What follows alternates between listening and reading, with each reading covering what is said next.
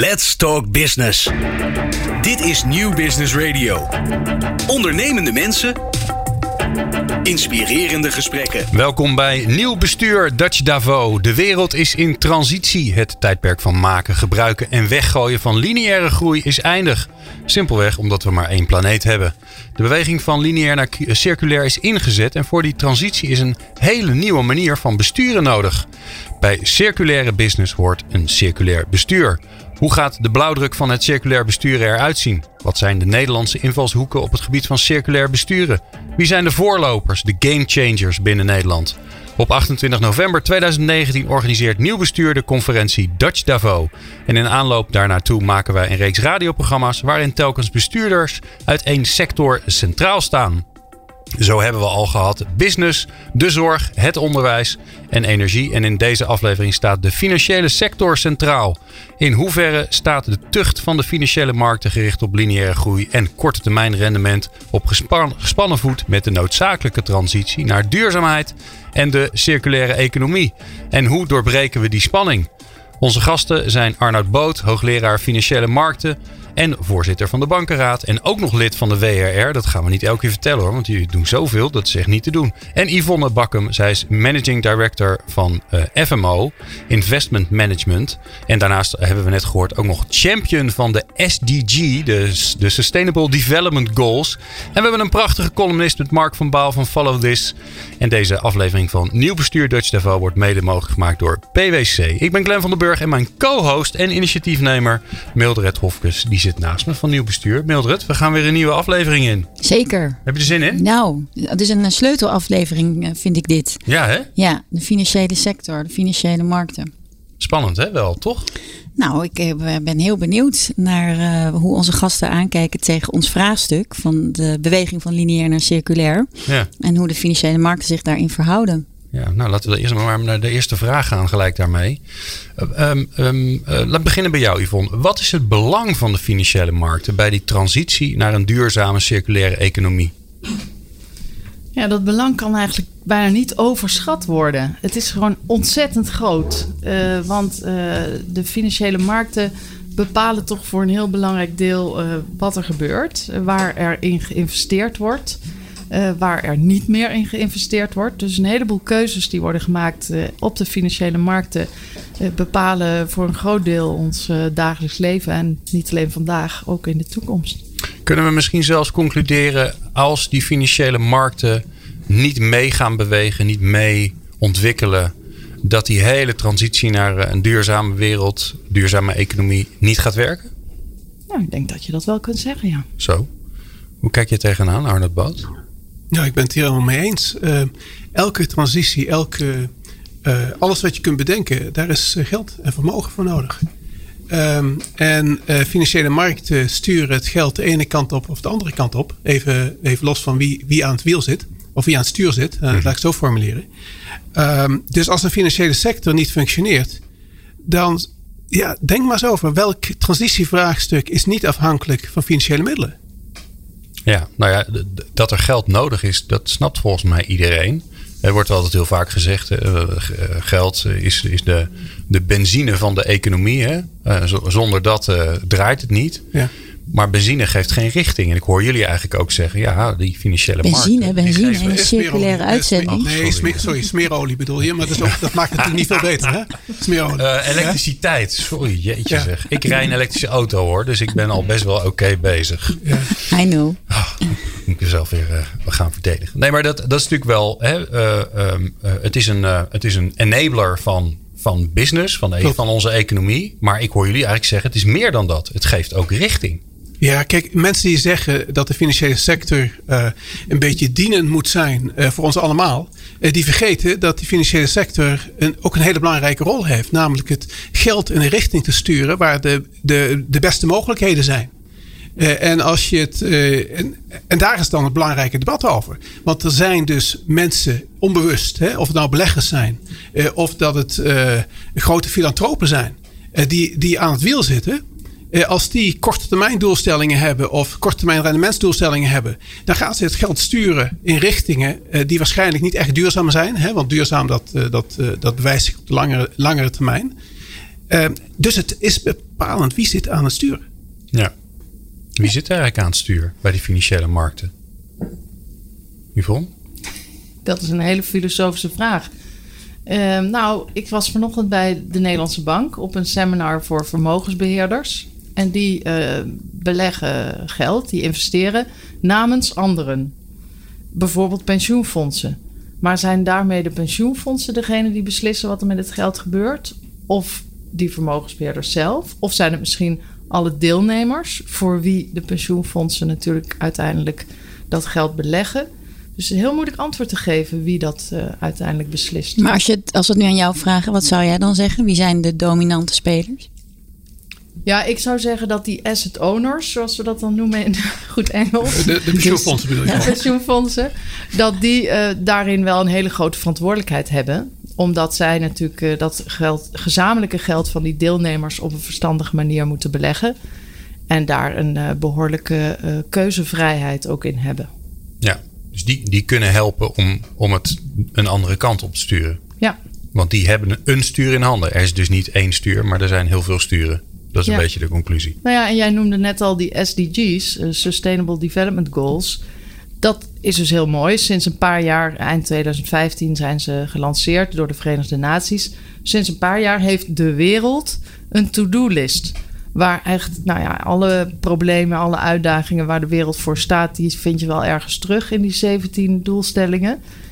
En er is ook natuurlijk inmiddels uitgerekend hoeveel geld er nodig is om al die doelstellingen te realiseren voor 2030. Dus dat is ook al best wel snel. En dan heb je het echt over hele grote doelen. Ja. Die ook... Weet jij ook hoeveel geld dat is? Want ja. dan ben ik natuurlijk wel benieuwd naar hoeveel nullen daar. Ja, nou ontzettend veel nullen. Ik heb het ook echt opgezocht. Want ik weet uh, uit mijn hoofd dat het 2,5 trillion dollars per jaar is. Wat er meer bij moet.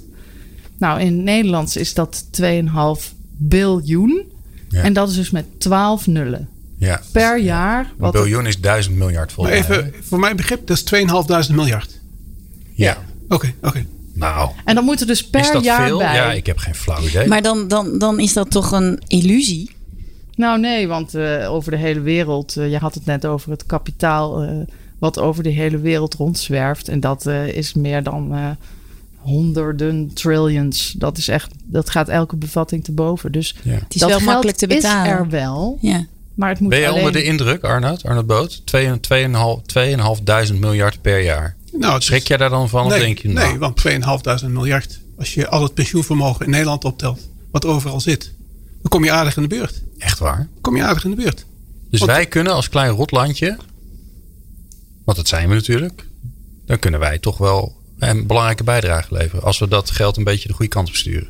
Maar dat is even, dat is eenmalig hè? Dat is eenmalig. Ja, dat, we hebben dat één keer. We kunnen één jaar. Al, één jaar kunnen we dat doen. potten zetten. Hè? Dus, dus, dus hou, dat, hou dat in je hoofd. Dat is belangrijk.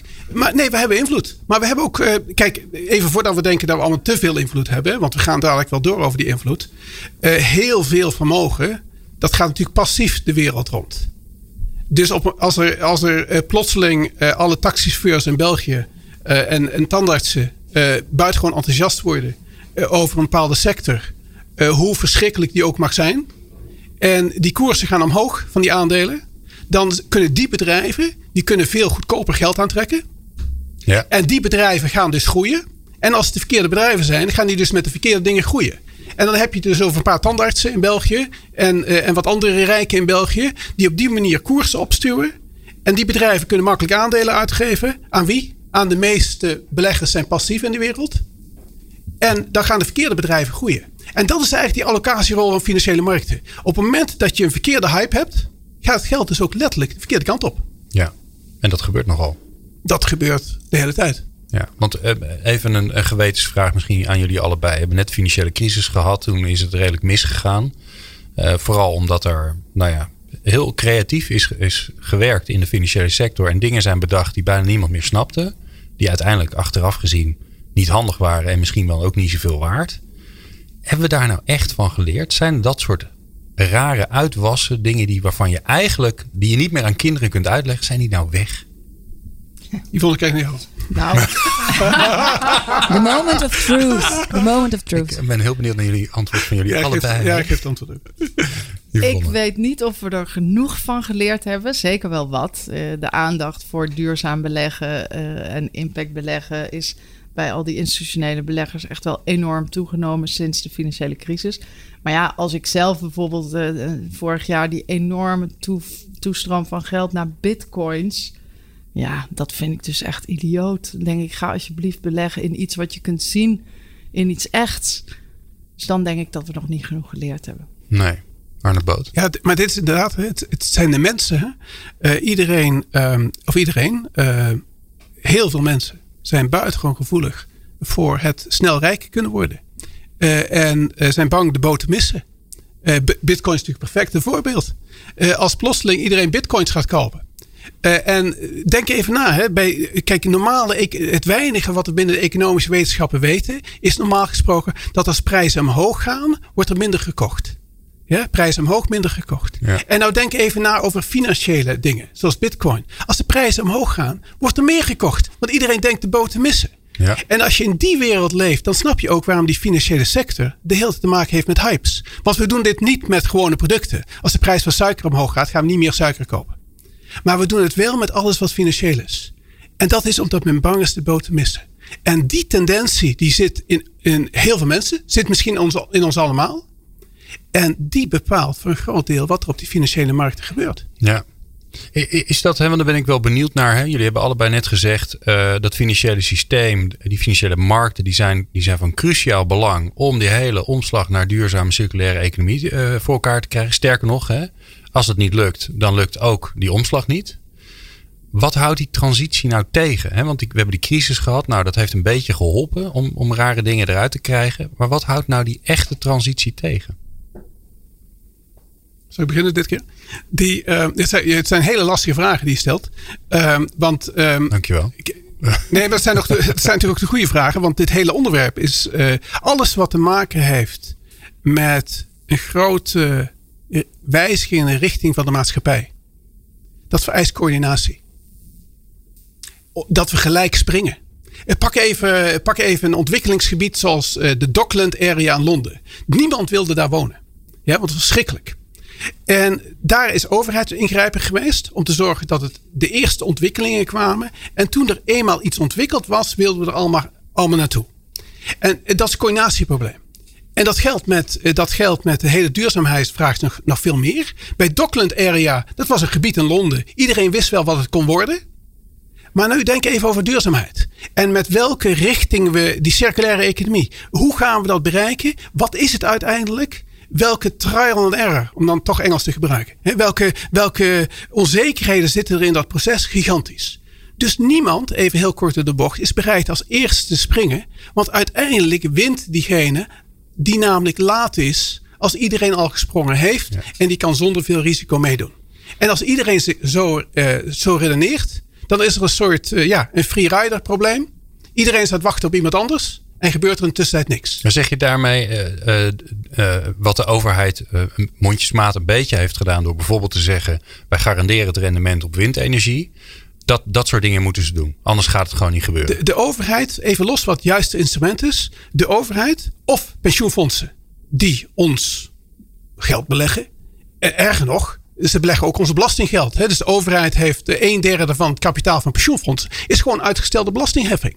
Dus ze zijn eigenlijk een soort agentschap van de overheid.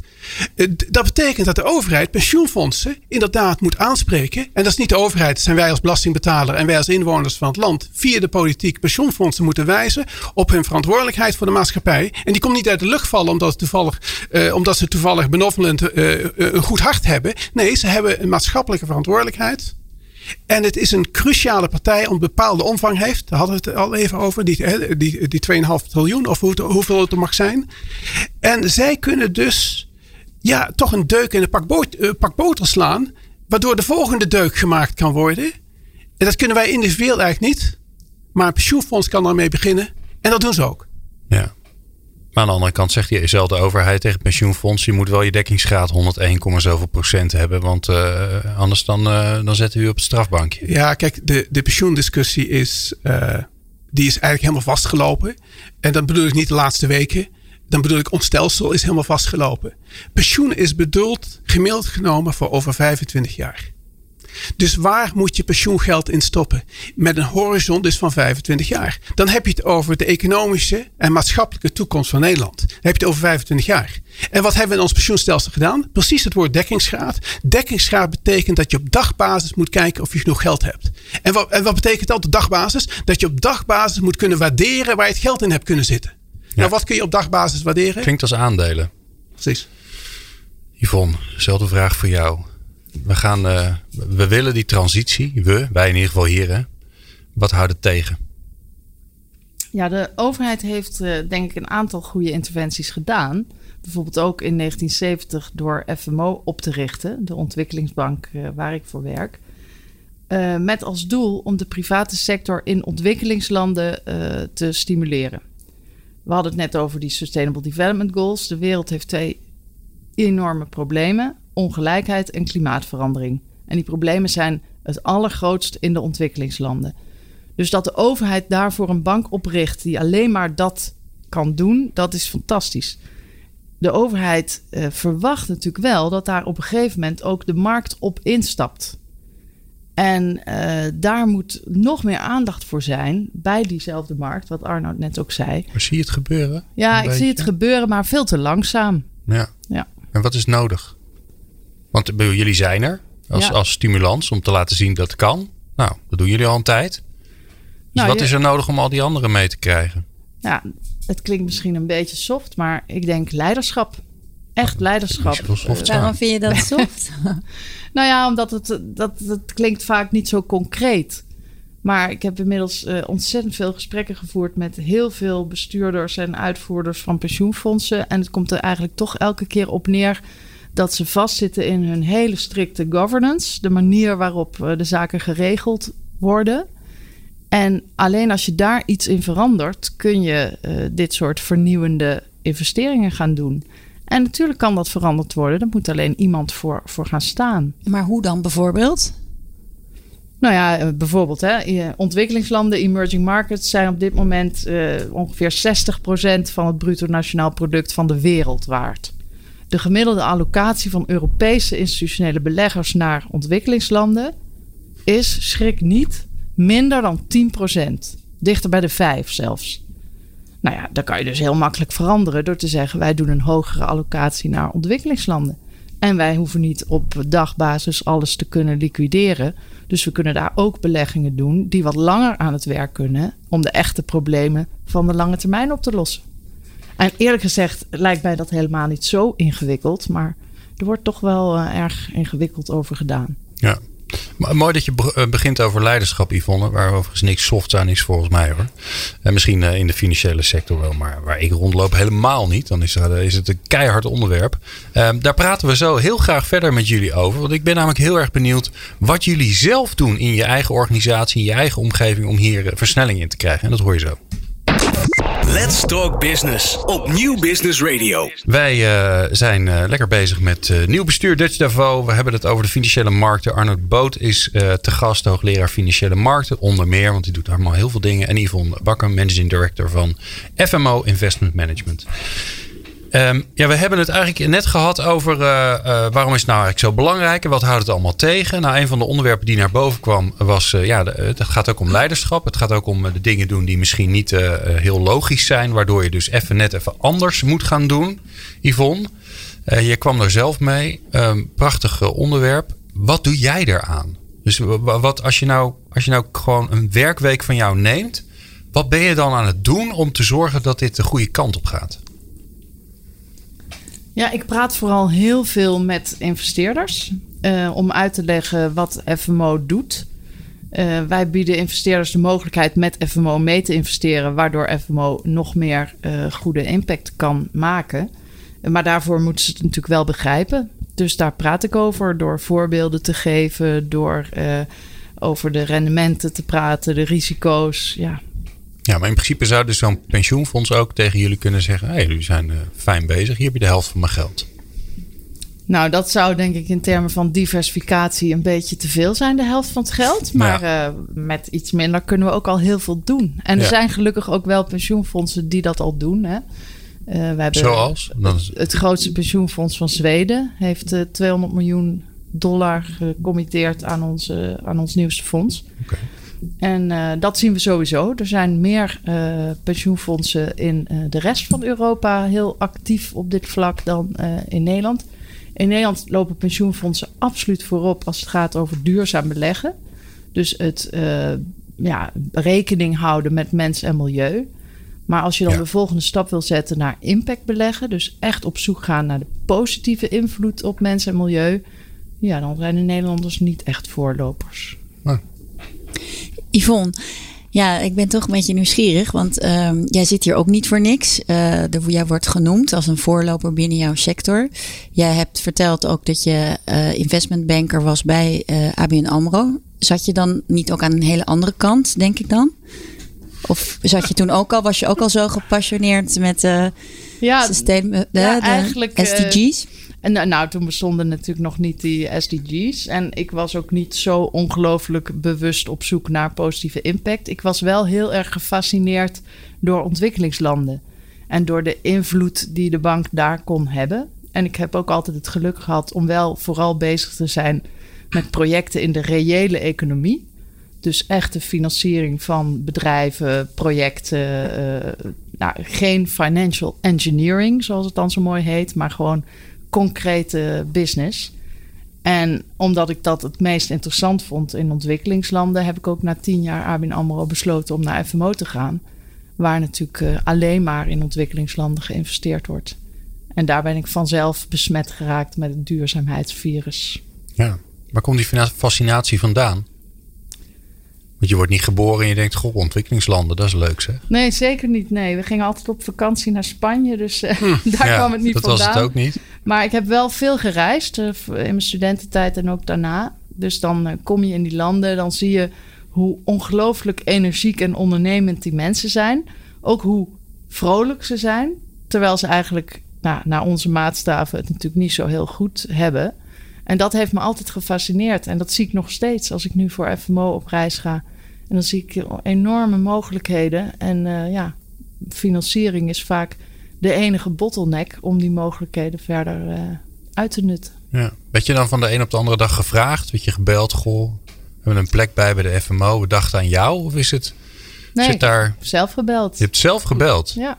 En, en hoe, uh, hoe, hoe gebeurt dat dan? Want je zit bij ABN AMRO. Je hebt, je hebt een mooie baan. Je verdient ook wat, denk ik. Ja, ja ik was bij ABN AMRO na... welk jaar was het? Uh, in 2001.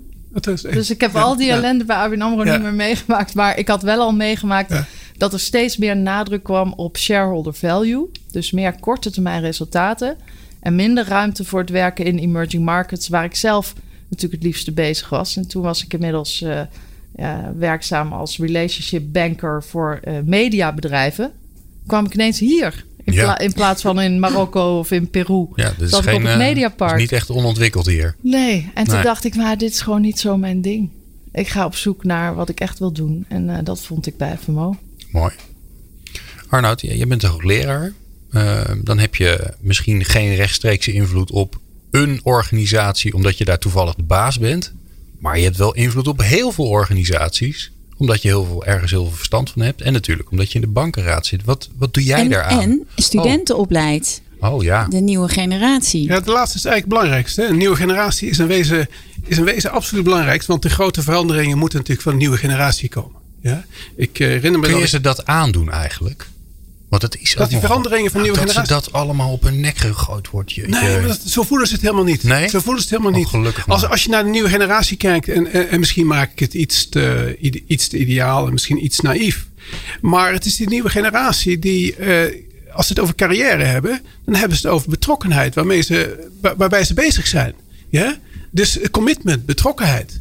Uh, meer dan uh, in mijn beleving, veel meer dan, uh, dan wat we gezien hebben bij vorige generaties. Die misschien bezig waren het land op te bouwen of wie weet wat. Of überhaupt een fatsoenlijk bestaan op te bouwen. Um, maar, maar even een stap terug eigenlijk. Hè, een stap terug. Wat, wat mij altijd heeft bezig gehouden is dat alles wat met financiering te maken heeft. dat vereist eigenlijk betrokkenheid. Financiering vereist betrokkenheid. In Nederland hebben we heel mooi twee woorden. We hebben het woord beleggen en het woord investeren, wat ik Yvonne al de hele tijd heb horen gebruiken. Investeren is weten waar je je geld in stopt. Beleggen is stop het overal maar in, diversificeer maar wat.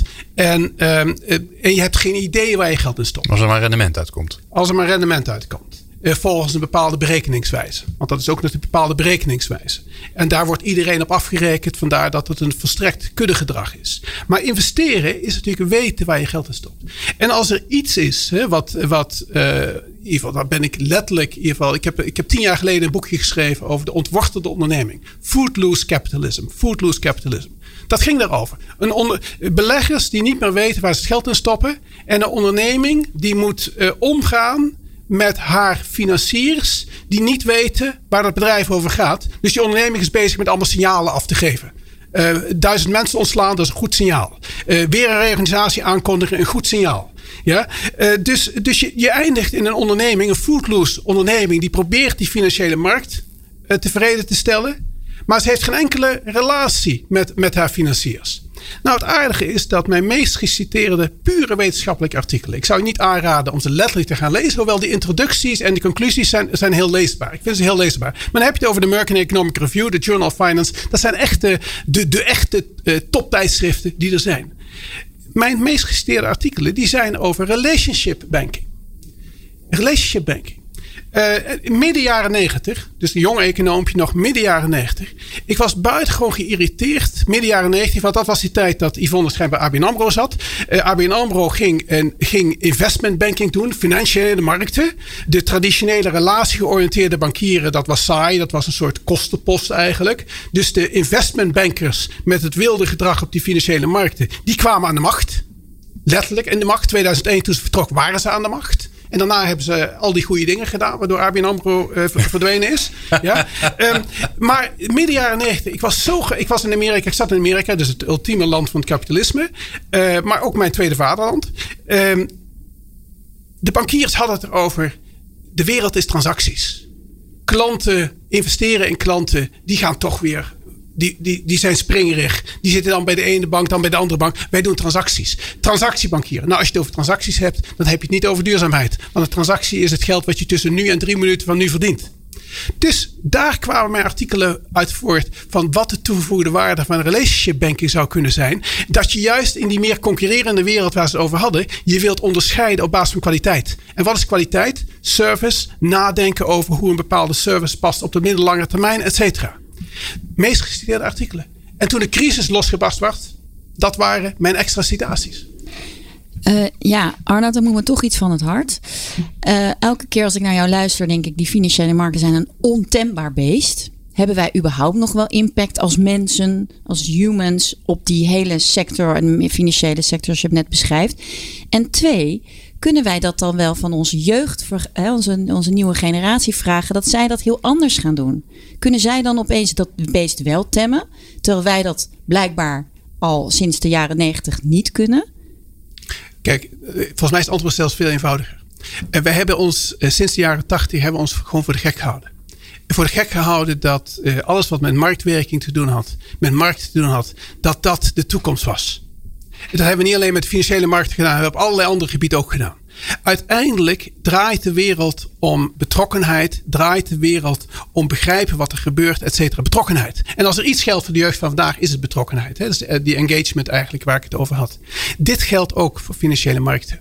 Dus dat betekent dat als Nederland kunnen we wel roepen, die financiële markt overkomt ons. Nou, dat geldt misschien nu voor Italië. Als je zo'n grote staatsschuld hebt en je bent afhankelijk van buitenlandse financiers, eh, vanuit de huidige uitgangssituatie overkomt het je. Maar Nederland is helemaal niet afhankelijk van buitenlandse financiers. Wij hebben, wij hebben bergen, letterlijk bergen geld, een overschot op de lopende rekeningen. Wat betekent dat er elk jaar bergen geld bijkomen. Wij kunnen, wij kunnen zeggen dat we bepaalde zaken, zoals ons pensioensysteem, die 2 triljoen waar we het over hadden, die kunnen we inrichten dat pensioenfondsen wel degelijk kunnen investeren. Hoe hebben we ze nu ingericht? We hebben ze ingericht op basis van dekkingsschade en wie weet wat voor andere technologie. Waardoor ze elke dag afgerekend worden op de beurskoersen van gisteren of van vandaag. Dus we hebben ons eigenlijk overgeleverd aan financiële markten. En we kunnen het pensioensysteem van vandaag op morgen veranderen. Maar we, we, wie? De politiek samen met de sociale partners. Op het moment dat zij voor ogen krijgen dat het pensioen er is voor over 25 jaar gemiddeld. Dat is wat het is. En je hoeft, de, je hoeft ik denk ook de zelfs de werkgevers niet uit te leggen dat de wijze waarop er nu door de pensioenfondsen eigenlijk belegd wordt door ons pensioensysteem, dat dat niet optimaal is.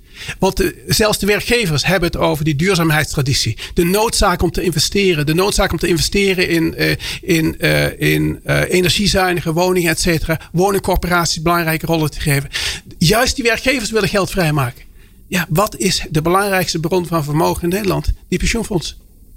Dus daar, dat lijkt me wel duidelijk. Daar ligt, daar ligt een, sleutel. Een sleutel, een, een sleutel, hè? een sleutel. Laten we niet zonder, naar de ja, zonder het geld over de balk te gooien. Hè? Je moet, je moet nee. natuurlijk. Wordt dit besproken, Arnoud? Weet je of dat in zo'n akkoord waar, of uh, tijdens die sessies wordt dit, komt dit ter tafel? Dit op, kijk, op het moment, en dat is een beetje de trieste geweest van die pensioendiscussie, hoe die de laatste vijf jaar is vastgelopen. Die is vastgelopen door aan de ene kant te veel directe belangen. Ja, en dat is ook heel discussie tussen jong en oud. Wie gaat vooruit, wie gaat achteruit? Nou, in dat, in dat krachtenveld, daar kom je natuurlijk nooit uit. Dat is de ene kracht waar ze door vastgelopen zijn. En de tweede kracht zijn technocraten geweest. De, de, de discussie is volledig technocratisch gemaakt. Dus op het moment dat ik Busker, ik was met Han Busker, we hadden een diner een keer met Han Busker een paar weken geleden. En ik vroeg hem. Even uit wie is Han Busker? Han Busker, voorzitter van FNV. Dus een van de belangrijke partijen aan tafel. En we hadden het over het pensioendiscussie. Dat was een paar weken geleden, dus het was nog niet vastgelopen. En hij zei daar van alles over. En ik vroeg hem, maar wat wil je nu eigenlijk echt? Wat wil je nu? Hoe zou je willen dat het was? Vergeet even dat krachtenveld, die technocraten, et cetera. En om eerlijk te zeggen, kwam er een heel teleurstellend antwoord. Eigenlijk wist hij het niet. Eigenlijk wist hij niet. Dat lijkt me lastig onderhandelen. Nou ja, dat betekent dat je bestaande belangen. Je wordt gestuurd door bestaande belangen. Dus op het moment dat je de vraag stelt: wat wil je nu eigenlijk? Ja. Dan kun je alleen terugvallen op die belangen. En dat heeft geen zin. Ja. We hadden het net over leiderschap. Leiderschap begint natuurlijk met visie. Ja, als je, ja, je, als je niet beetje... weet waar je heen wilt, ja, dan zou ik ook niet weten hoe ik. Uh, het lijkt wel alsof jullie elke keer weer een bruggetje voor me bedenken. Want in het laatste blokje is dat namelijk precies de vraag die ik aan jullie wil stellen. Stel je nou voor hè, dat jullie het konden creëren. Zo'n zo'n circulaire financiële marktensysteem. Wat, wat, wat die circulaire verandering ondersteunt. In plaats van dat ze nu en dan in de weg zitten. Of misschien wel altijd in de weg zitten. Hoe ziet dat er dan uit? Daar mogen jullie nog eventjes fijn over nadenken. Om daar een briljant antwoord op te gaan geven. Dat gaat zeker goed komen. We gaan straks eerst naar de column van Mark van Baal van Follow This. Want daar waar het, we het systeem misschien hier en daar moeten aanpassen, kun je het systeem ook voor je laten, laten werken. En, en Mark die doet dat door, door ja, op eh, aandeelhoudersvergaderingen lastige vragen te stellen. En terechte vragen overigens. Die hoor je zo. Nieuw Business Radio. Non-stop lekkere muziek voor op het werk en inspirerende gesprekken. Met onze columnist van dienst in uh, Nieuw Bestuur, Dutch Devo, uh, vragen we uh, elke uitzending een, ja, iemand die, die in de sector zit waar deze aflevering over gaat. In dit geval de financiële sector. Om daar een mooie column over te schrijven. En Mark van Baal van Follow This heeft dat gedaan. Mark, we zijn zo benieuwd. Goeiedag. In mei van dit jaar gebeurde er iets heel bijzonders.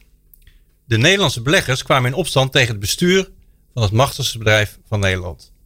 We weten allemaal wie, dat zijn, dat is Shell. Op de aandeelhoudersvergadering nog wel. Het is voor de gevestigde orde heel erg moeilijk om Shell tegen te spreken. De meeste bestuurders, of het nou bedrijfsleven is of politiek, doen liever wat Shell ze vraagt. Zoek maar eens, nog maar eens in het regeerakkoord op het trefwoord dividendbelasting. Wat er op die aandeelhoudersvergadering van Shell gebeurde was dan ook heel bijzonder. Een groep van groene aandeelhouders onder de naam Follow This had een agendapunt ingediend. Die zogenaamde aandeelhoudersresolutie stelde een hele redelijke vraag. Shell, doe alsjeblieft mee aan het doel van het klimaatakkoord van Parijs om klimaatverandering te beperken tot 2 graden Celsius. Stel doelen, stel je strategie daarop af. En dat kan alleen bereikt worden als jullie gaan investeren in een duurzame energievoorziening zonder CO2-uitstoot. Het Shell-bestuur adviseerde zijn aandeelhouders nogal dwingend om tegen die klimaatresolutie te stemmen. Het stelde: Jullie moeten ons nu steunen door tegen die resolutie te stemmen. Maar wat gebeurde er? Wie van de tien grootste Nederlandse beleggers, en dan hebben we het over ABP, PGGM, volgde dat advies op? Niemand. Actiam, MN, Van Lanschot Kempen, Egon, Nationale Nederlander en Blue Sky stemden voor die klimaatresolutie en vier anderen onthielden zich van stemming. Dus geen enkele Nederlandse, geen enkele grote Nederlandse aandeelhouder luisterde naar het dwingende advies van Shell. Niemand steunt Shell dus in zijn huidige beleid. Waarom? Omdat deze beleggers zich allemaal realiseren hoe belangrijk het is om klimaatverandering te beperken. Te beperken tot wat in Parijs is afgesproken, wat de hele wereld heeft afgesproken: 2 graden, liefst anderhalve graad. En omdat ze zich realiseren dat de olie- en gasindustrie dat klimaatakkoord van Parijs kan maken of breken. Hun stem voor de klimaatresolutie van Volodis was dan eigenlijk ook geen stem tegen het Shell-bestuur, maar een signaal aan de hele olieindustrie. Die hartekreet is: doe alsjeblieft mee aan Parijs. Om een hele simpele reden. Een wereld waarin klimaatverandering uit de hand loopt, kost heel veel geld. Heel erg veel geld. In die wereld kunnen wij beleggers geen goed rendement maken met de miljarden die ons is toevertrouwd. Zoals uh, pensioenfondsen. Klimaatverandering is gewoon heel erg slecht voor je pensioen. En ons geld loopt een enorm klimaatrisico. Natuurlijk is het stoppen van klimaatverandering een morele plicht aan onze kinderen en kleinkinderen. Die gaan ons namelijk allemaal vragen over een aantal jaar. Jullie wisten dat er een heel groot probleem was. Jullie wisten ook wat de oplossing was. Wat, dat de oplossing voor het grijpen lag. Wat hebben jullie eraan gedaan? Maar het is niet alleen een morele plicht. Het is ook een financiële plicht van beleggers. En daarom gaat het lukken om klimaatverandering te stoppen. Daarom gaan institutionele beleggers de olie- en gasindustrie tot de orde roepen. Door te zeggen, doe mee aan Parijs. Wat Volodis doet is heel ongebruikelijk. Het is heel ongebruikelijk om een aandeelhoudersresolutie in te dienen. Wat beleggers in Nederland deden is nog ongebruikelijker. Het is namelijk hoogst ongebruikelijk om het bestuur van een multinational publiekelijk tegen te spreken. Door voor zo'n resolutie te stemmen. Maar we leven in ongebruikelijke tijden. We hebben echt nog maar een paar jaar om de juiste beslissingen te nemen. Zodat onze kinderen en kleinkinderen, zodat we onze kinderen en kleinkinderen nog in de ogen durven te kijken over een jaar of tien. Want dan weten we of het gelukt is om dat klimaatakkoord van Parijs te halen. En de enige juiste beslissing nu is stoppen met het zoeken naar nog meer fossiele brandstoffen en de miljarden die dan vrijkomen inzetten voor het zoeken naar nieuwe duurzame businessmodellen. De financiële wereld gaat hier gelukkig voor zorgen. Want het is gelukkig niet alleen hun morele plicht, maar ook hun financiële plicht. Mooi, dankjewel. Mark van Baal. Van hippe start-up tot ijzersterke multinational. Iedereen praat mee op Nieuw Business Radio. Met in de studio bij Nieuw Bestuur Dutch Devo Arnoud, Arnoud Boot en uh, Yvonne Bakken. Beide uh, hebben ze ongelooflijk veel verstand van uh, de financiële markten, want ze werken erin. De ene is hoogleraar, de ander is de baas van FMO, om het maar even plat te nou, zeggen. Investment, ja. FMO Investment Management. Ja, nou ja, daarom. Ja. Hier ben je toch een baas, dat moet ik eigenlijk zeggen. Uh, we hebben net de column van Mark gehad. Um, en voor uh, de column van Mark van Baal um, uh, hadden we het over... Ja, heb je een beeld waar het naartoe moet? We hadden het over... Arnold, je had het over de, de onderhandelaar van, van FNV. Nou, daar had hij niet echt over hoe het pensioenstelsel eruit moet, zou moeten kunnen zien. Um, ja, misschien een spannende vraag aan jou dan. Maar een circulaire financiële markt. Dus de financiële markt die ervoor zorgt dat wij betere beslissingen nemen in plaats van slechtere beslissingen. Hoe ziet het eruit? Laat ik één eh, beginnen met iets optimistisch, hè? want, uh, want uh, anders klinkt allemaal zo pessimistisch. Ehm, want ik ben uiteindelijk, ben, uiteindelijk ben ik, ik ben misschien optimist, maar ik ben ook optimistisch uiteindelijk. als ik zie dat een Amerikaans bedrijf waar ik bij betrokken ben, die, die af en toe haar eigen aandelen moet verkopen in de markt, die kwam bij het APG uit. Om roadshow heet dat, Engels populaire taal vandaag. Uh, om aandelen, haar aandelen te kunnen verkopen. In dit geval dat APG erin zou beleggen. En APB, APG begon meteen over duurzaamheidscriteria en eisen. Ik kan je zeggen, het stond prompt op de vergadering van de Raad van Bestuur van mhm. bedrijven in Amerika. En ze moeten er iets mee. Dan kun je zeggen, misschien voor de verkeerde reden. Ja, ze hadden ze misschien zelf moeten komen. Maar het heeft impact. En het is een Amerikaans bedrijf. Eh, de nummer 230 bedrijf in Amerika. Dus niet een heel klein bedrijf, nummer 230 in Amerika. Dus er is iets in beweging. En hadden wij vijf jaar geleden Vijf jaar geleden hadden wij gedacht dat de discussies die wij hier voeren. en die eigenlijk overal gevoerd worden nu. dat die zo intens gevoerd zouden worden? Ik denk het niet. dus, dus we zijn ik denk dat de reden voor optimisme... We gaan vooruit. We, we, gaan zeker vooruit. Hoe een circulaire financiële sector eruit ziet, ik, dat vergezicht zelf kan ik niet schetsen. Ik kan wel schetsen wat voor financiële spelers je wilt hebben. En hoe een financiële sector, activiteiten in de financiële sector, in de huidige sector zelfs, helemaal in lijn zouden kunnen liggen met richting duurzaamheid. Het belangrijkste is bij de financiële sector is dat je de horizon erin krijgt. Het korte termijn karakter eruit krijgt. Dat is het belangrijkste. Ja, het klinkt heel mooi om het alleen over duurzaamheid te hebben. Maar als je alleen al die termijn zou kunnen opschroeven. Dat, dat korte termijn leidt in ieder geval niet tot duurzaamheid. Ja. Dus de noodzakelijke voorwaarde is dat de horizon langer wordt van de financiële sector. We hebben het uitgebreid over pensioensector gehad. Dat, dat, er, dat er een ander type pensioensector moet komen. En het is niet alleen Han Busker, het is al die andere onderhandelaars die zich klem gezet hadden. En we moeten gewoon even achterover gaan zitten. En gewoon zeggen, nou wat willen we nu eigenlijk? En dat geldt niet alleen voor Han Busker, het geldt voor iedereen die daar aan tafel gezeten heeft. En ook Mark Rutte die daar gezeten heeft. Het gaat niet om een succesje voor het kabinet. Het gaat over wat goed is voor het land. En dat zijn twee verschillende dingen. Ehm, als je naar de financiële sector kijkt, dan zou je in Nederland kunnen zeggen: we hebben een ABN Amro die eh, in ieder geval probeert zich nadrukkelijk op dat gebied van sustainability eh, te roeren. Hè? Ja. Eh, alles wat gezegd wordt is in die richting van die bank. Je zou trouwens, als je op de websites kijkt nu, zou je denken dat we alleen maar duurzame banken hebben. Dus in zoverre kun je dan, dan weer iets cynisch over zijn. Eh, De overheid, als ze SNS naar de beurs wil brengen, SNS-bank naar de beurs wil brengen. Waarom gaat die overheid geen leidende rol vervullen in hoe die bank naar de beurs moet? Finance, kapitaal, financiering, dat wordt pas wat als je het, als je het wortels geeft. Wortels geeft. Als je het vrij laat zweven, dan gaat het alle kanten op. Wortels. Nou, dat kun je met SNS Bank doen. Ga bepalen wie wil je nou dat die aandeelhouder van SNS Bank zijn als het niet de overheid is. Wie wel? Wat voor type structuur past er bij SNS Bank om die aandeelhouders eigenlijk een meer lange termijn belang te geven bij die onderneming? Eigenlijk om ze tegen zichzelf in bescherming te nemen. Want uiteindelijk hebben die aandeelhouders ook zichzelf ermee. En juist ook aandeelhouders in een bank. Want die bank die eindigt natuurlijk met al die verrotte activa op die balans. Die stranded assets heet dat in het Engels. Dat zijn dan namelijk dat zijn die kolencentrales waar ze hun geld in hebben zitten. Als zij niet als een weerga uit al dat soort activiteiten gaan, dan eindigen ze straks met grote verliezen op, op die sectoren. Ja. En het zijn niet de aandeelhouders nu, die korte termijn aandeelhouders, die daar druk op zetten. Het is de structuur die we nu moeten kiezen. SNS Bank kunnen we vandaag kiezen. Mooi. Heel mooi. Yvonne. Ik snap dat het een hele lastige vraag is. Maar pik er eens iets uit waarvan je zegt van nou, als, als we dat zouden hebben, dan zou dat toch prachtig zijn. Ja. Ehm, financiers, dus banken, institutionele beleggers, maar ook particuliere beleggers, Ja. moeten weten waar ze in investeren. En Arnoud, jij gaf net aan het verschil tussen beleggen en investeren. Dat klopt. En ik praat zo vaak Engels en daar is het gewoon investing. Daar is dat verschil er niet. Maar het is eigenlijk wel een heel veelzeggend verschil.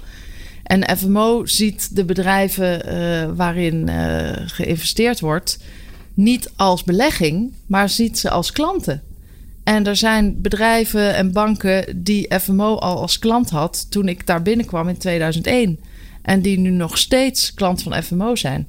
En dan ken, je, eh, dan ken je je klant, dan weet je waar je in investeert. En dan weet je ook welke impact je daarmee hebt. En dan weet je ook hoe je de negatieve impact moet beperken en de positieve impact kunt vergroten. En eh, nou, we hebben nu bijvoorbeeld dankzij de Sustainable Development Goals hebben we veel meer nadruk gelegd op het eh, bestrijden van ongelijkheid. Een heel belangrijk doel, SDG nummer 10. En dat zie je, dat, kun je doen in alle sectoren. Want je kunt het doen eh, in, in de financiële sector. En dan hebben we het over toegang tot financiering voor kleine bedrijven, maar ook voor kleine boeren. Uh, maar je kunt het ook doen in de energiesector, want dan heb je het over toegang tot energie voor mensen in rurale, uh, afgelegen gebieden in Afrika. Er zijn nog steeds meer dan een miljard mensen op de wereld die gewoon geen elektriciteitsaansluiting hebben. En door zo gericht te kiezen waar je je geld naartoe wilt laten gaan, ja, dan, dan heb je impact. En uiteindelijk, als iedereen dat zou doen, dan ziet de financiële sector er natuurlijk heel anders uit. Ja. Het uur is voorbij gevlogen. Ongelooflijk. Ja, onge ja ongelooflijk. Hè? We, we, zijn er eigenlijk nog helemaal niet, Mildred. Nee, want ja, dat is eigenlijk zo jammer dat we dan toch te weinig tijd hebben. Maar in de vorige uitzending Het is hadden wel heel we... lineair, hè, tijd? Ja, ja, we zouden gewoon door moeten praten. Maar in de vorige uitzending hadden we Jeroen de Haas, van de voormalige CEO van Ineco. En die had een vraag ook voor jullie. Die zal ik dan uh, namens hem hier inbrengen. Nee, wacht even, wacht even. Ik Oh, heb een beter idee. Ik heb een Oh, beter idee. Ja, want je moet, kijk, je moet natuurlijk het systeem een beetje naar je hand zetten. Hè? Wij maken hier een uur live radio. Dus we maken straks gewoon, als we klaar zijn, dan zijn we niet meer live. Maar dan doen we nog een toegift. Oké. En dan doen we gewoon de vragen van, van Jeroen de Haas en Koen Overtoom. Doen we in de toegift en die plakken we dan aan de podcast. Dat kan namelijk gewoon. Dat is Goed veel idee, beter. hè? En de podcast kan je weer luisteren op Spotify. Dus die kan iedereen daarna weer Ja. eh, downloaden. En iTunes. En iTunes. Ja. En op Soundcloud. En eigenlijk overal. En je moet gewoon naar nieuwbestuur.nl en daar vind je alles, Ja, toch? Mildred? Zeker. zeker. Ehm, Mildred, jij keek uit naar deze uitzending. Ja. Eh, vooral omdat het zo'n cruciaal, eh, ja, cru- cruciaal systeem is waar we eigenlijk in zitten. Waar, waar al die sectoren mee te maken hebben. Nou, hebben we ook gehoord in deze uitzending. Ehm, hoe, met wat voor gevoel eh, rond je af? Nou, ik ben eigenlijk wel heel erg blij dat Yvonne en Arnoud ons hebben meegenomen in het feit dat de financiële sector wel degelijk van grote betekenis kan zijn in deze transitie. En daar, ehm, dat stemt mij gerust in die zin dat we natuurlijk niet allemaal eh, machteloos hoeven toe te kijken hoe het financiële beest zich weer optuigt. Maar dat er natuurlijk wel degelijk knoppen zijn waaraan eh, eh, bestuurders van met name pensioenfondsen, maar ook van banken kunnen draaien. En eh, net zo goed als eh, Jeroen Haas vorige keer in de uitzending zei, je wilt toch als bestuurder ook terug kunnen kijken op wat je gedaan hebt, dat je daar ook trots op bent. Dat je denkt, nou dat heb ik toch maar mooi gedaan. En die oproep zou je dan natuurlijk heel, hè, die zouden we natuurlijk kunnen doen. En al die bestuurders, hè, ehm, dat heb je dan maar mooi goed gedaan, hè, als je Ja. nu aan die knop gaat draaien. Nou ja, en, en, eh, met onder veel dankzegging voor Arnold Boot en Yvonne Bakken. Want het is een lastig onderwerp om daar toch iets, niet alleen iets zinnigs, maar ook begrijpelijks en, eh, en dan ook nog stelling in te nemen. Ehm, en natuurlijk onze fantastische columnist, hè, want wat was die geweldig. Eh, Mark van Baal, dankjewel. Eh en natuurlijk voor jouw goede werk om, de boel op te schudden. De, de volgende uh, nieuw bestuur Dutch FO, Mildred, is een bijzondere. Want niet alleen omdat jullie onderzoek, het onderzoek van, eh, eh, van, van nieuw bestuur naar buiten komt. Onder al die bestuurders, hoe zij kijken naar, naar de wereld. Maar ook omdat eh, Jan-Peter Balkenende er is om daarop te reflecteren. Waar ik natuurlijk heel benieuwd naar ben hoe hij dat allemaal ziet. Ehm, en die kun je horen op, en dan moet ik het uit mijn hoofd zeggen, 18, 18 december. december, om ja. 7 uur Ja. zijn wij weer te horen. En natuurlijk volgend jaar weer met nieuwe afleveringen van Dutch Davo. Dit is Nieuw Business Radio. Ondernemende mensen, inspirerende gesprekken. Met eh, ja, de, de add-on, de toegift, het extraatje, eh, de bonus track, hoe je het ook wil noemen, van eh, nieuw bestuur Dutch Davo over de financiële markten. Ja, het uur was gewoon te kort. Dat is altijd een goed teken. Eh, in de studio hebben we Arnoud Boot, hoogleraar financiële markten, en Yvonne Bakkum, managing director van eh, FMO Investment Management. En in alle uitzendingen, eh, of eigenlijk na alle uitzendingen, vragen we de gasten in de, studio om een vraag te stellen aan hun volgende gasten. Maar we kwamen er gewoon niet aan toe in de uitzending. Dus, maar nu gaan we dat wel doen. Dus het is fijn dat jullie nog even de tijd nemen om te blijven, Yvonne en Arnoud. Super fijn. We beginnen met eh, de vraag van Jeroen de Haas. Eh, jullie allemaal bekend als eh, duurzaam voorvechter en eh, voormalig CEO van Eneco. En die heeft een mooie vraag aan jullie. Jeroen de Haas, ik heb een vraag voor onze financiële forum, noem ik ze maar. Mijn ervaring is dat het bij de financiële sector vaak ontbreekt aan kennis over de impact van duurzaamheid en dan met name de impact als je het niet doet. En mijn vraag is, hoe krijg je nou die kennis structureel omhoog? Want ik denk dat we dat ook nodig hebben. En als die kennis er is, hè, met name over de risico's van het niet doen, dan wordt het doen een stuk makkelijker. Nou, Yvonne, laat ik bij jou beginnen. Want ik, ik verwacht een beetje dat bij de FME, FMO dat wel goed zit. En zeker bij jou als, eh, als champion van de Sustainable Development Goals. Maar, maar herken je het? Dat, die, dat het kennisniveau, hè, dan vooral over de risico's, dat dat er niet of te weinig is. Nou, binnen FMO sowieso niet. Nee. Want daar is iedereen daar natuurlijk de hele dag mee bezig. Eh, in de markt betwijfel ik het toch ook. Want er is toch zoveel aandacht voor duurzaamheid. En ik zou echt een, een dagtaak eraan kunnen hebben om op alle conferenties te gaan eh, spreken of rondlopen die gaan over duurzaamheid of over impact investing. Dus er zijn zoveel manieren waarop mensen in de financiële sector zichzelf kunnen ehm, informeren. En eh, als ze dan. Maar doen ze het ook, hè? Ja, dat, ik zie wel heel veel mensen die het doen. Ik was vorige week, twee weken geleden in Parijs.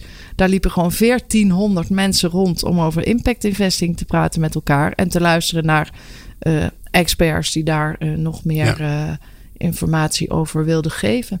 En als mensen het nog niet genoeg vinden, dan mogen ze mij uitnodigen. En dan kom ik met alle plezier langs? langs, om Ja. nog Ja. wat verder. En zit het ook genoeg in de modellen die ze gebruiken? Want ik kan me bijvoorbeeld hè, bij Shell voorstellen, dat is natuurlijk altijd een, een, een, een hele veilige investering geweest. Hè, die uh, lekker veel dividend en er werden altijd wel meer waard en zo. Nou, dat is natuurlijk fantastisch voor een, uh, voor een institutionele belegger. Als je heel simpel kijkt nu als leek daarnaar, en ik heb er nogmaals, ik heb er geen verstand van, maar als ik als leek zou denken, waar moet je van af? Dan zou ik zeggen van Shell. Want olie en gas, ja, dat is eindig. Daar moet ik mee ophouden. Dus ik moet nu ergens anders in gaan investeren. Toch gebeurt dat niet. Mm -hmm. Dus zitten, zitten die, dat soort risico's, het eindigheid, de eindigheid van het businessmodel, uh, mogelijke beprijzing van CO2, mogelijk misschien wel zelfs boetes of weet ik veel wat allemaal, zitten die in die, in die beslissingsmodellen? Ik hoor het woord modellen. Zal ik iets, uh, als, als econoom gebruik ik natuurlijk heel veel modellen. Ja. In wezen zit alles wat schoksgewijs gaat, dat zit eigenlijk niet in modellen. Modellen werken perfect als er niet te veel verandert. Ja. ja. Uh, en dan zit je met dit onderwerp natuurlijk snel verkeerd. Uh, want dit onderwerp is ten ene maal een, een, een, onderwerp waar er geen probleem is, totdat er een probleem is. Ja? Uh, dus, uh, en dat zie je terug in de regulering van banken trouwens. Even, even voordat we over Shell beginnen. regulering van banken. Het, het kapitaal wat ze moeten aanhouden, eigen vermogen wat ze moeten aanhouden. Daar, daar mogen ze, dat, dat gaat via modellen. En in die modellen, uh, ja, die zijn grotendeels geschat op basis van het verleden. Uh, ja. En dat is één. En twee, de toekomst. Hè, de, de, schokken die kunnen ontstaan, die zitten natuurlijk niet in de modellen. Dus er zitten twee fouten in. To, uh, verleden, gericht op verleden. Waar er nu toch veel meer, minder reden is om aan te nemen dat de toekomst is zoals het verleden. En de schokken zitten er niet in. Ja. Uh, die modellen, aan de ene kant waren het de banken die graag modellen wilden hebben. Maar het zijn ook alle toezichthouders geweest. Uh, de, de technocraten hebben daar toegeslagen. Uh, dus als er één uitdaging voor het bankwezen is, is om dat geweldige vertrouwen in modellen, wat juist de toezichthouders hebben en de banken ook, om dat te parkeren en de modellen te gebruiken voor waarvoor ze zijn, namelijk het begin van het nadenken en niet het einde van het nadenken. Uh, dat is één. Uh, dat aspect van de vraag over kennis. Kijk, een paar jaar geleden was het antwoord natuurlijk ja. Kennis, er was verstrekt kennisgebrek in de financiële sector. Nu zijn er toch een paar maatregelen geweest waardoor men echt wakker is geworden. Bijvoorbeeld, uh, men mag, uh, banken mogen dadelijk uh, onroerend goed, commercieel onroerend goed, niet meer financieren als het geen minimaal energiecertificaat heeft. Nou, dat helpt. Ja, ja. Want nu, nu is men gedwongen daarnaar te gaan kijken. Ja. Dus je ziet dat, dat het bewustwordingsproces geweldig is toegenomen. drie, trouwens nog één voorbeeldje. De Nederlandse Bank. Dat was nooit een voorloper als het ging over het aansturen van discussies over duurzaamheid. En daar is dat Sustainable Finance Lab waar ik bij betrokken ben geweest. Ben, niet ben geweest. Maar waar, waar, waar dat Sustainable Finance Lab een belangrijke rol heeft gevuld, ook al zeg ik het zelf, is dat wij bijeenkomsten zijn gaan organiseren bij de Nederlandse Bank over het belang van duurzaamheid in de financiële sector. En toen werd Klaas Knot op een namiddag geïnterviewd voor het NOS-journaal. En hij moest bevestigen dat het belangrijk was. Had er misschien daarvoor nog niet over nagedacht. Maar toen hij gedwongen was dat te gaan zeggen, was het plotseling ook een actie-item geworden van de Nederlandse Bank. Ja, ja, ja. Toen stond het op de agenda. Oh, Frank Elderson, kijk, de andere bestuurder. Even, even duidelijk. Frank Elderson, kijk, Klaas Knot is de, is de president van de Nederlandse Bank. Wat natuurlijk belangrijk is. Frank Elderson, even, even inmiddels gelijk. Uh, Frank Elderson is daar uit, ook uit persoonlijke interesse al veel langer mee bezig. Maar dat het echt op die agenda kwam te staan, ook de buitenwereld. Ja, dan moet de president van de Nederlandse Bank het gaan zeggen. Ja. En dat deed hij toen. Dus een conclusie voor mij. Kennis is niet zozeer het probleem. Als wel het toepassen van die kennis. Uh, en, en nou zoals je het zelf uh, mooi zegt Arnold. Zelf nadenken in plaats van maar gewoon het model volgen. We hebben nog een mooie vraag van Koen Overtoom. Hij is uh, CEO van het havenbedrijf Amsterdam. Port of Amsterdam heet het al mooi, hè? Het goed Nederlands. Um, en die heeft ook nog een vraag aan jullie. En daar ben ik ook wel benieuwd naar. Ik ben uh, Koen Overtoom, CEO van havenbedrijf Amsterdam. En mijn vraag is: kan de financiële wereld de snelheid aan van de energietransitie die nodig is? Nou, dat is gevaarlijk. Het is een gesloten vraag. Dus we kunnen binnen twee seconden klaar zijn. Maar ik zou ook wel wat toelichting willen. Dus ja, kan het, kan het de snelheid aan? Yvonne? Dat zou zeker moeten kunnen. Maar met het tempo waarin er nu uh, aan gewerkt wordt, uh, lijkt dat er niet op. Want? Nou ja, er wordt heel veel gestudeerd. Er wordt heel veel uh, geschreven, gepraat, plannen gemaakt. En volgens mij is de grootste fout die elke belegger kan maken als je het over deze onderwerpen hebt, dat je te laat begint. Ja, ja dus iets minder studeren, en wat meer actie ondernemen. Ja. Alright. Maar dat, wat denk jij? Want die energietransitie, die, nou, als we ergens positief over kunnen zijn, is het wel dat, dat daar echt wat aan het gebeuren is. Ja, er is iets aan gebeuren. Maar, maar eigenlijk wat uh, Yvonne ook al zegt. Uh, de financiële sector zelf is niet echt bereid om voorop te lopen. Ja, ze, moet, uh, ze moet toch wel gepusht worden om die rol te vervullen. En ze heeft dat nu serieuzer, veel serieuzer opgepakt, opgepakt dan eerst. Maar is het niet het algemeen zo met de mensheid? Alle grote transities. Het is geen probleem totdat we erover struikelen. En dus dat, daar zitten we nu toch eigenlijk ook weer. Hè? Wat is de wal die het schip keert? Uh, dus we hebben, nu, uh, we hebben dus nu wel een bepaalde beweging tot stand gebracht. Er wordt over nagedacht. De financiële sector is bereid initiatieven te, te nemen. Bedrijven nemen initiatieven. Maar je noemde Shell toen straks. Daar zijn we weer snel aan voorbij gegaan aan Shell. Maar voor Shell moet het toch evident zijn, onze columnist ook. Shell moet het evident zijn dat haar bestaande businessmodel niet het businessmodel van de toekomst is. En toch heeft ze niet voorop gelopen. Ja in parallel, ook al zou je het bestaande nog zo lang mogelijk doorzetten, want daar zit het geld, daar verdien je op dit moment geld mee. Maar waarom ben je toch niet voorop gaan lopen in die nieuwe energiebronnen? Waarom heb je dat niet gedaan, parallel? Want dat is toch uiteindelijk je toekomst. Dan zit er dus in een organisatie, daar zitten er permanente remmers in vaste dienst. Het is niet noodzakelijk alleen de leider, dus het heeft met leiderschap te maken, maar ontdek, onthoud ook die hele organisatie. Die hele organisatie is een organisatie van bestaande belangen als je ingenieur bent in Shell, dan ben je waarschijnlijk geen ingenieur in de nieuwe energiebronnen. Het is toch iets anders, de fossiele eh, engineering, dan de nieuwe energie-engineering. Dus hoe je die bestaande belangen doorbreekt, er is eigenlijk geen bedrijf die erin slaagt om echt over zijn eigen schade heen te springen. Ja, en wat Koen volgens mij ook vraagt, hè, want die, die energietransitie die is natuurlijk echt heel erg gaande. Hè? Die, die, die, die zit op een punt waarbij je in ieder geval zou kunnen zeggen, nou daar, daar vindt een versnelling plaats. In de, de, op de, op de huizen in de, in de wijk achter mij, waar allemaal, uh, nou, laten we zeggen, gemiddelde huizen staan, hè, kleine jaren 30 huisjes, daar komen gewoon steeds meer zonnepanelen op. Nou, dat was ook 10 jaar of 20 jaar geleden ondenkbaar, dingen waren niet te betalen. Dus daar, daar is versnelling gaande. En um, uh, om dat bij te houden alleen al, hè, dus om al te zorgen dat dat allemaal door kan gaan, is straks ook gewoon heel veel geld nodig. Is ook gewoon veel financiering nodig. Zijn weer nieuwe modellen nodig om door te rekenen wat het allemaal op gaat leveren gaat, gaat, gaat, gaat de financiële markten, de financiële sector, gaan ze dat bij kunnen houden? Of gaan er gewoon hele andere spelers komen die zeggen, joh, wij doen het wel? Nou, want je moet er ook naar kijken vanuit de opportunity. Jij brengt het nu Zeker, van, ja. oh, het moet en het is zo Nee, helemaal niet. Maar nee, als, grote kansen. Als de financiële sector al die uh, nieuwe initiatieven uh, mag financieren, dan is dat ook een enorme kans. Ja. En uh, nou ja, waar we het net over hadden, er zwerft zoveel geld over de wereld wat op zoek is naar een uh, goede investeringsmogelijkheid. Ik zou zeggen, die zijn er dus meer dan genoeg. Ja, nee, ik zag bijvoorbeeld dat Friesland Campina, die gaat zijn hele coöperatie helpen om al die stallen vol te leggen met 250 voetbalvelden. Nou, echt heel veel. Ja. Uh, vol met, met zonnepanelen. Maar ja, hè, ook zij moeten op een gegeven moment naar de bank stappen en zeggen: jongens, ja, we hebben daar wel even wat geld voor nodig. En dat hebben we zelf ook niet liggen. Ja, kijk, geld. De vraag is eigenlijk wie loopt het risico? Ja. Dat is eigenlijk de vraag. Wie loopt het risico? Als je woningen kijkt. We hebben in Nederland hebben 2,5 miljoen huizen in woningcorporaties zitten.